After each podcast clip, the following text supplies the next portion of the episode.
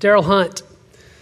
At the age of 19, Hunt was convicted of the rape and murder of a woman named Deborah Sykes, despite the fact that there was no physical evidence tying him to the crimes.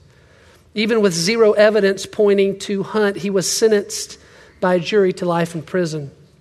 In 1994, Hunt was actually cleared of the rape when DNA testing proved he had never committed that crime. Despite the rape being central to the overall crime, he spent an additional nine years in prison until a man named Willard Brown confessed to both acts. So, after 19 years of life in prison, Hunt was finally exonerated in 2004. Richard Jewell. Richard Jewell was actually never convicted of any crime, but in 1996 he became one of the most infamous men on the planet. That's because when a bomb exploded at the Olympic Games in Atlanta, it was Jewell whom the FBI said was the chief suspect in this act of terror. Some of you remember this moment. At the time, Jewell was a 34 year old security guard. He'd spotted a suspicious package in the Olympic Village and reported it to the authorities. Shortly afterwards, it exploded, killing one person and injuring more than 100 others. Basically, because Jewell had done his job, he became the prime suspect in the bombing and was quickly villainized. He was cleared of any charges in October, which was just three months later, that same year, but that was well after he'd been found guilty in the court of public opinion. Dewey Bozella. In 1977, Dewey Bozella was an 18 year old kid from a rough neighborhood who inexplicably found himself to be the prime suspect in the murder of a 92 year old woman. Despite the fact that there was not a shred of evidence tying him to the murder, and the two key witnesses were known criminals who had changed their stories, Bozella was sentenced to a minimum of 20 years in Sing Sing one of the most notorious prisons in America. Bozella was retried in 1990 and offered the chance to go free if only he would admit to his guilt and remorse. While some may have jumped at the chance for freedom, Bozella refused to admit to something he did not do and was reconvicted. The Innocence Project caught wind of his case. That's where these articles are from and he tracked down some evidence, which eventually resulted in Bozella being set free in 2009, some 32 years later. Have you ever been falsely accused? Not to this degree, maybe. Not that it would require prison time, or not that you'd lose in the court of widespread public opinion, but you ever been blamed for something that you didn't do? Of course, this is true for all of us at any given level, small or large. If you're a kid, it might be your brother and sister that constantly points the finger at you, right? Or if you're an adult, maybe as a neighbor or coworker that was trying to get ahead, some acquaintance somewhere. Um, maybe it was your boss that accused you of something you just didn't do, or maybe you are the boss and the employee has blamed you something that's not true about you, but something where it's cost you your reputation, at least in the eyes of some, some small circle. Something where your integrity has been questioned, something where your character has been challenged, something where your name has been tarnished, something that you didn't do, but it hurt just the same. However big or small that may be in your life, you know, we can feel it, right? We, we can sense it. It's like the injustice of it. Gosh, we read those articles, justice of it makes us angry, deep seated frustration. It's just not right. It's, it's just not okay. I thought about this some in my own life this week, and I spent some time with it because it takes a little while to kind of go there and remember details and stories. But pretty soon, several moments over the course of my life came to mind for me. And it was interesting because as they came to mind, all the emotions that were present back then, they, those emotions, they filled my heart again. I, I could feel it. A time when I was accused of cheating, a time when I was blamed for the failure of someone else, a time when I was accused of turning my immediate family against my extended family, a time when I was accused of taking advantage of an older couple. A time when, it, when a guy spent some time over the course of several months lying about me, and he was so convincing and so adamant about his statement that over the course of that time, some of my own friends ended up kind of rallying to his side, and they called me the liar. That's actually happened to me twice. Man, it's painful. Difficult accusations, difficult situations, difficult circumstances, difficult relationships. It's just hard. And when you think about those things, you, you could just kind of feel the tension climbing up your spine and, and into your shoulders. You can feel it, you can sense it. I want you to know this as we open to this text for today. That's the context, that's the setting. King David has been falsely accused. His integrity is being questioned. His reputation is on the line. His relationships are crumbling. His world has been turned upside down by the words of somebody else. And David's response here is extraordinary. He finds the antidote to false accusation, and he finds it in a place that we don't often think to look. So I want you to open your Bible with me to Psalm chapter 26. Psalm 26. We're continuing in our summer series, our study the walk of wisdom. We know that David is the author of of this psalm. I, we don't know this. We, we don't know who's making the false accusation, and we don't know what the accusation is. A lot of scholars argue that this is Absalom, his oldest son, at the end of his life, who's trying to take his throne. Don't know that for sure. We just know his response to it. And so I'm going to invite you to follow along with me as I read chapter 26 of the Psalms, beginning in verse 1. Here's what David says Vindicate me, O Lord for I have walked in my integrity, and I have trusted in you, the Lord, without wavering. Examine me, O Lord, and try me. Test my mind and my heart. For your loving kindness is before my eyes, and I have walked in your truth. I do not sit with deceitful men, nor will I go with pretenders. I hate the assembly of evildoers, and I will not sit with the wicked. I shall wash my hands in innocence, and I will go about your altar O Lord, that I may proclaim with the voice of thanksgiving and declare all your wonders. O Lord, I love the habitation of your house and the place where your glory dwells. Do not take my soul away along with sinners, nor my life with men of bloodshed, in whose hands is a wicked scheme and whose right hand is full of bribes. But as for me, I shall walk in my integrity. Redeem me and be gracious to me. My foot stands on a level place. In the congregations, I shall bless the Lord. I'm going to make three observations this morning, three places that David turns when he is wrongfully accused.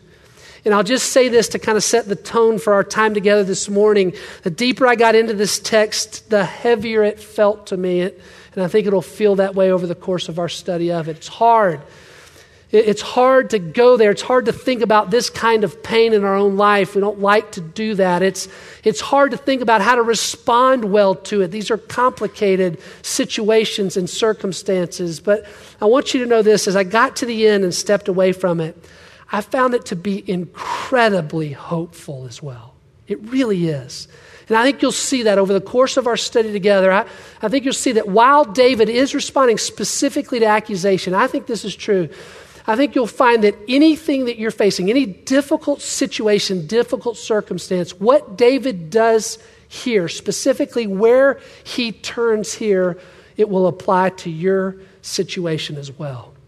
So here's the first observation with all that's going on out here in David's life words that are coming at him that are hurtful, allegations, accusations, the relationships that are crumbling and difficult, all that's going on out here in his circumstances. Here's what David does first David turns inward first. He, he looks at his own heart, his own heart before the Lord. And in fact, a false accusation in this case, it leads to an honest appraisal of his own heart. Now, I want you to see this, verses 1 and 2. Vindicate me, O Lord, for I've walked in my integrity, trusted in you without wavering. Examine me, O Lord, verse 2, and try me. Test my mind and my heart. There it is. Now, even the word mind here, this is a unique word for mind. Not the, use, not the word that's used in the Hebrew every time for mind, but in this case, mind is actually a bit confusing. It, it's more than mind. It's not just mind. In the Hebrew, it means, it literally stands for kidneys. It's figurative for the inner person, the, my conscience, the place where I choose between right and wrong, my soul. In fact, we see something similar in verse 9 where David says, my, Do not take my soul away with sinners. Same idea. Here's what David's saying here Lord, when I look deep down in here, this is what I see. I have walked with integrity. I have trusted you without wavering. Now, notice that the verbs are past tense. David begins his self assessment by saying, This is what has been true of me. And then as it continues in the psalm, he's going to say, This is what has been true of me. This is what is true of me in the present. And this is what I hope will be true of me in the future. We're going to go there in just a minute, but I want to make one comment before we do so we don't get off course right here. Though it could appear this way, this is not self righteous boasting. It's not. The word for integrity there, it, it, doesn't mean sinless, it doesn't mean faultless, it doesn't mean blameless. It's actually better to think about the word integrity in terms of wholeness. David's saying, even when I disobey, which I do, I turn to you, Lord, for forgiveness, and you make me whole. You, you make me whole. It's by your grace that I'm made whole. I am integrated or I have integrity. My heart is not divided. One God kind of amen. It's not self righteous boasting, and it's also not clearly justification to his accuser. Nothing about what he says here goes horizontal, nothing goes toward his accuser. This is entirely a vertical conversation a private conversation between him and God alone. Okay, so let's step back into the text, verses 3 through 8. Now, David's language changes to both present and future tense in these next four or five verses. This is what's true of me now. First part of verse 3 Your loving kindness is currently before my eyes. Verse 4 I do not sit, right now, don't sit with deceitful men. Verse Oh, sorry, that was verse 4. Here's verse 5.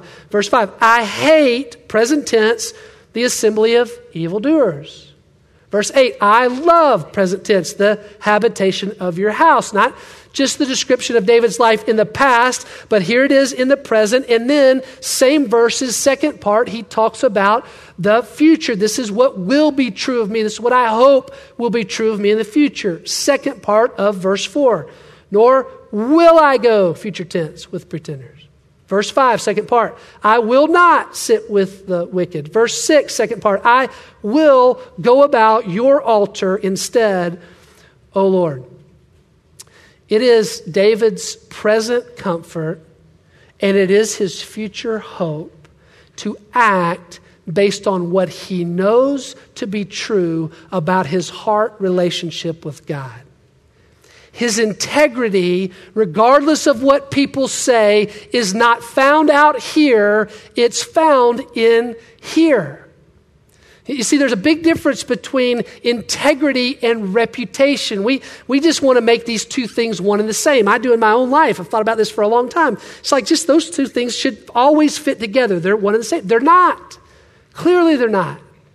Integrity is what happens in here. It, it, it's something that I can work on. It's something that I can have. It's something that the Spirit of God can develop in me and preserve in me over a lifetime. It is about my heart relationship with God. Out in the light, in the dark, wherever I am, that's where integrity is found.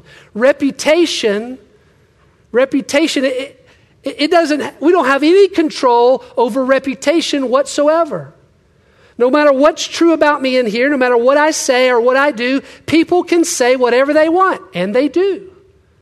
You see, I can fool you, you can fool me in one of two ways. Either my reputation is phenomenal in the community, but I'm actually not a man of integrity. That's actually not true with my heart. We see this almost every week with a politician these days, where what we believe to be true about them, that they're working for the good of the state or the county or the country, actually comes up that their integrity doesn't match up. We see it all the time. So I can fool you that way, or I can fool you this way that my reputation out in the community it's just kind of mixed. Name's a bit tarnished. It's just kind of mixed out there. But actually, what's true about my own life or what's true about your own life is that you have and are walking in integrity. David seems to understand that just because somebody says it out there, it doesn't make it true. See? See, David understands that, that no matter what, what's actually true of him is true in his own heart relationship with God, regardless of what people say. Can I just say this? This is incredibly difficult for me. This whole text, this whole idea is incredibly, I think it's difficult for most of us when falsely accused, when blamed for something I didn't do, when someone tackled my character, honestly, if they're right or they're wrong, here's my natural inclination. It's not to go in here, it's to go out there. I'll tell you what'll fix this is vindication. That's what'll fix this. Just justice prevails. That'll fix this problem when my reputation is restored. That's how this thing gets fixed. I can't help but go there. It's true for all of us. That's where we naturally go. That's our inclination.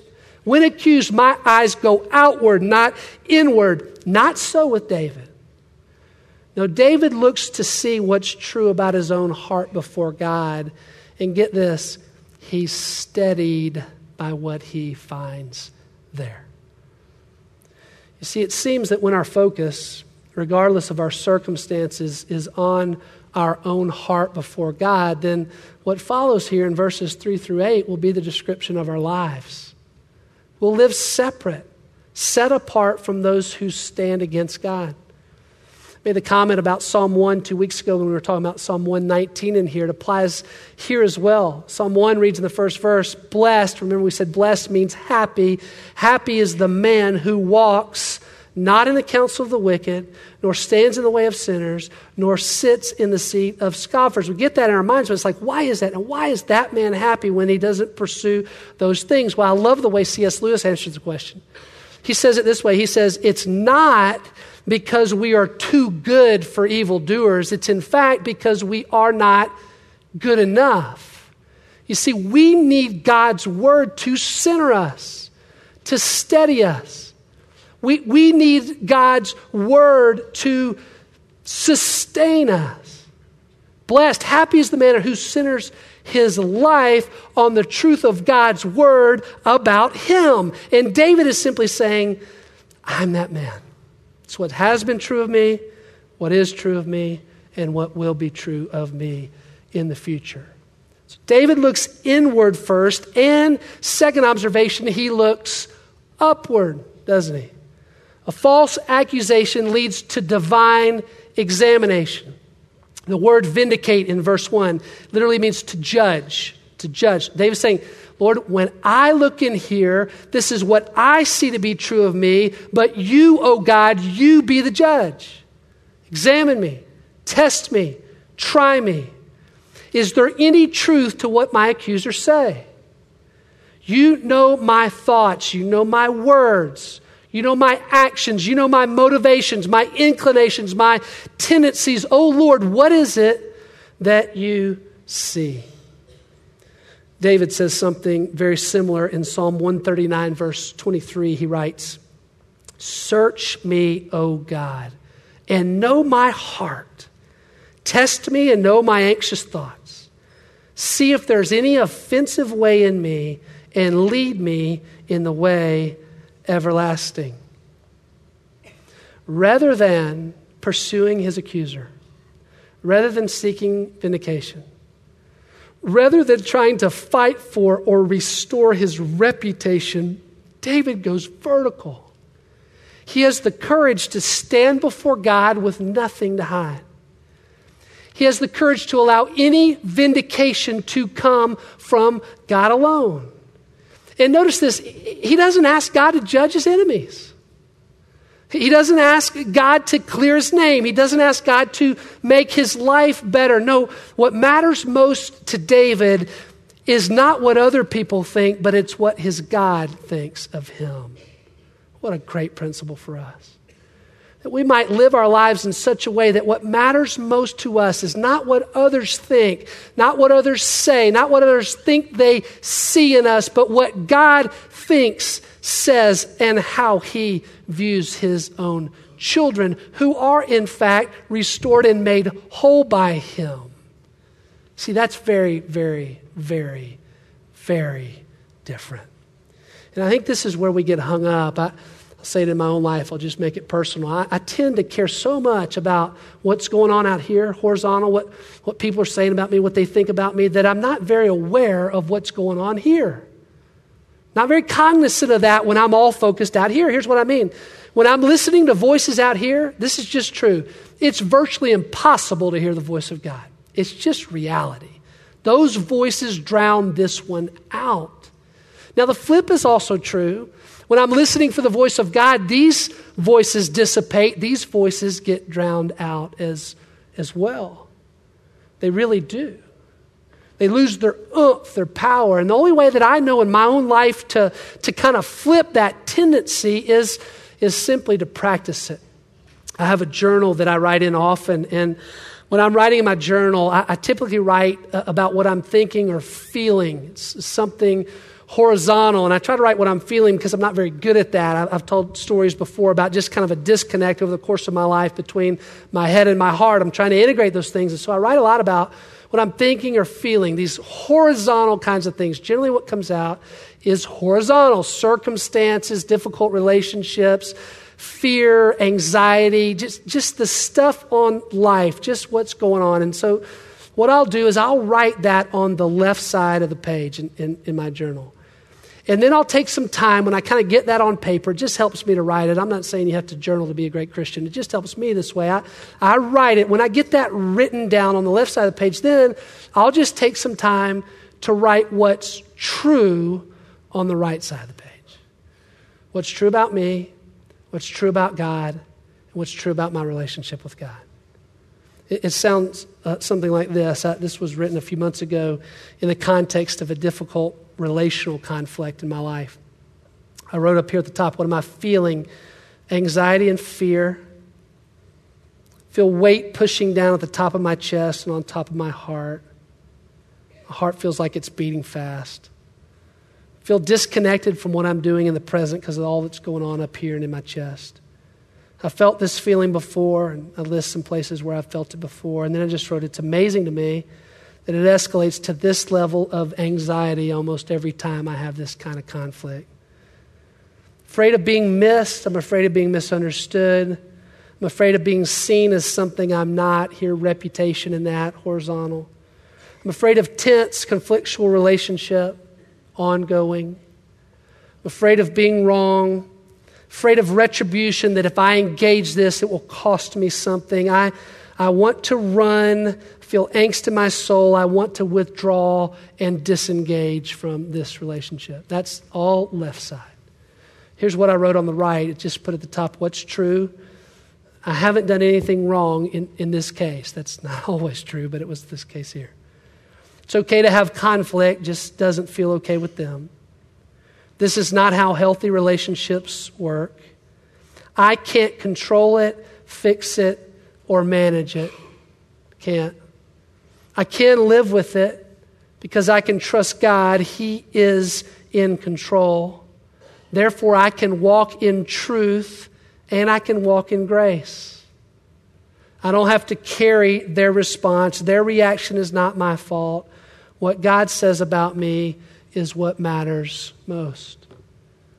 And when I go there in my own life and I invite the Spirit of God to examine my heart, I just want you to know this His love, His goodness, His word, His promises, all the things that are true about God that end up on the right side of that page, ultimately they dwarf the left side of the page.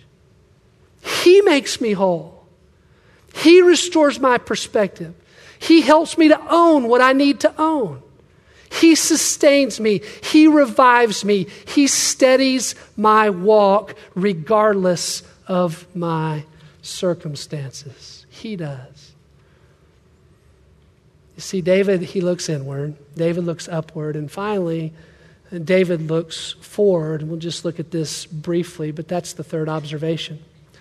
A false accusation leads to a humble plea for the future. Look at verse 9. Do not take my soul away along with sinners, nor my life with men of bloodshed, in whose hands is a wicked scheme, and whose right hand is full of bribes. Verse 11.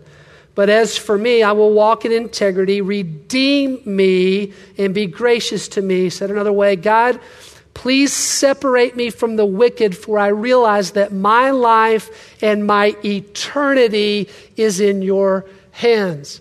God, would you help me to walk with integrity? For it is you and you alone, your redemption and your grace that makes me whole and will make me whole ultimately with the sending of your Son, the Messiah, Jesus Christ. David is looking forward. If we had any doubts about David's self righteousness or arrogance, they're dispelled here. David's aware of his need, and his humble plea is that his soul will not ultimately find the fate of sinners. Now, notice again here that nothing about David's plea has anything to do with his accuser. Nothing. It's not for God to set things right today. It's not even for God to help him in this present time of trouble. It is in this case that God will spare him in the end. He's thinking forward, moving forward, away from this present moment to a moment that is far more important and far more significant than even this one is or feels right now. In Psalm 51 1, David says, Have mercy on me, O God, according to your steadfast love, according to your abundant mercy, blot out my sins, which of course is exactly what God the Father sends his son Jesus through the lineage of David to do. David's words here are prophetic for his own life and for ours. How do the godly respond when falsely accused? Well, by looking inward, taking an honest assessment of your own heart. By looking upward, it's bold invitation for divine examination. And by looking forward, making a humble plea for God's ultimate redemption and His grace. That's the antidote. When everything in us believes that the only way to make this thing right is to clear my name, Everything else just wants, the only solution is for justice to prevail in the here and now. David, King David, he turns elsewhere. And he finds the very thing that all of us are looking for. He calls it in verse 12 level ground. Look there at verse 12. My foot stands on a level place.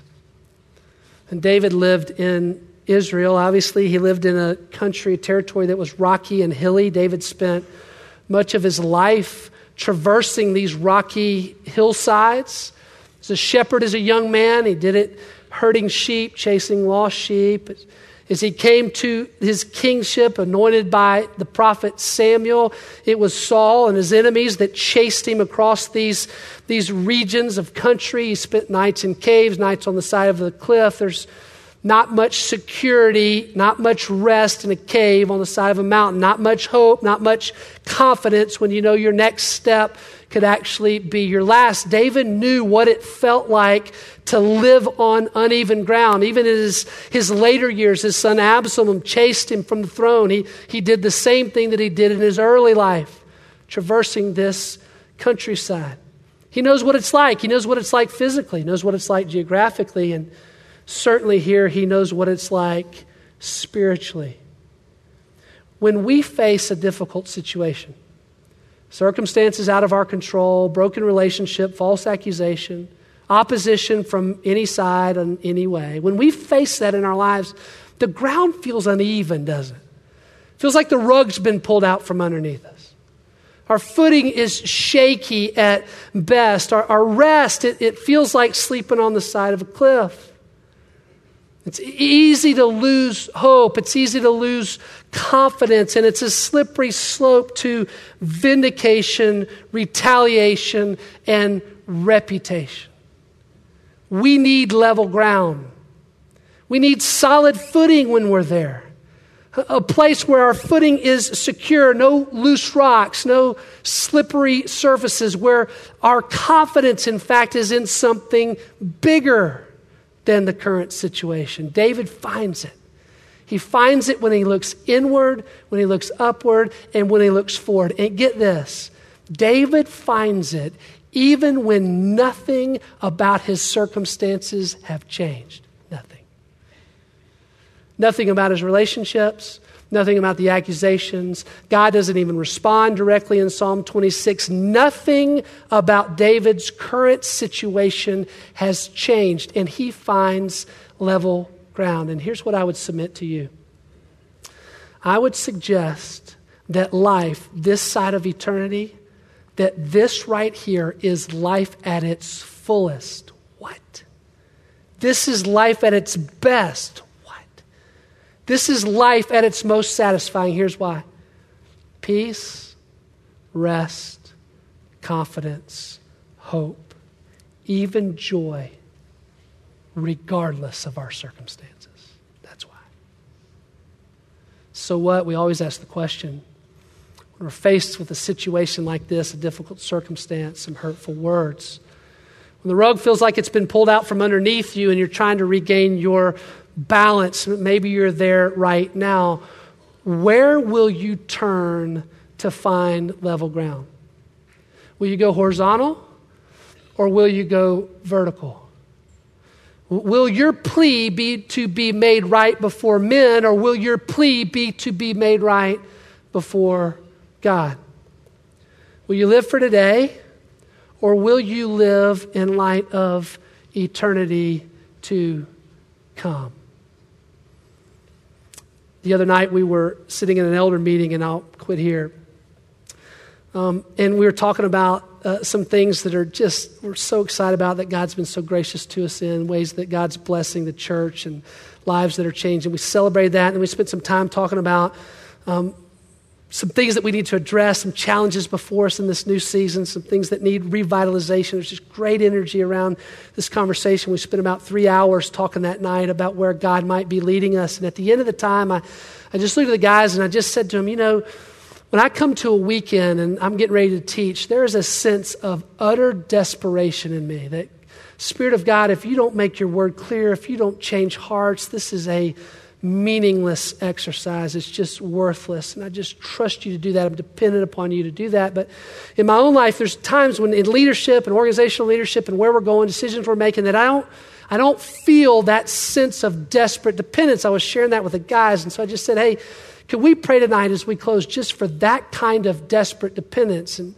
we, need, we do this a lot as an elder team, but I just needed it that night in, in that way. And so I just said, Would you guys join me? Let's pray that way for us and for our church, that, that, that God would give us wisdom, that He'd guide us, that He'd lead us, that we'd trust the Spirit of God in us, what to do, where to go, all that. And, and so we did. We, we just spent some time praying that way, and it was a sweet, sweet time for us as a team. And my thought on the so what is simply this is it comes to this King David, this is the same kind of desperate plea, same kind of desperate dependence. God, you are the only one who can give me level ground, only one who can make my footing sure in the midst of my circumstances. And so I just want to invite you as we close to pray that same way in your own life. Whatever you're facing right now, would you pray for a desperate dependence upon God to provide you the footing, the level ground that you need? Take just a minute right now to do that, and then I'll close this and send us out.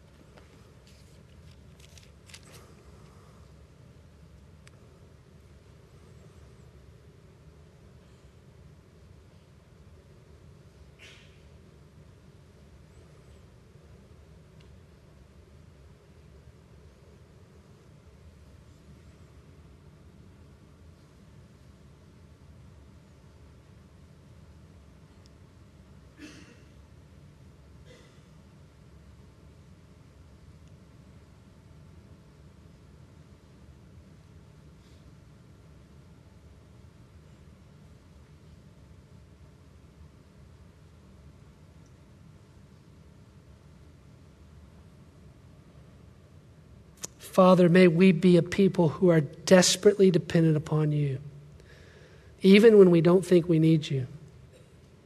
Dependent upon you in all things, great joy, great gratitude, and in all difficult circumstances that we face.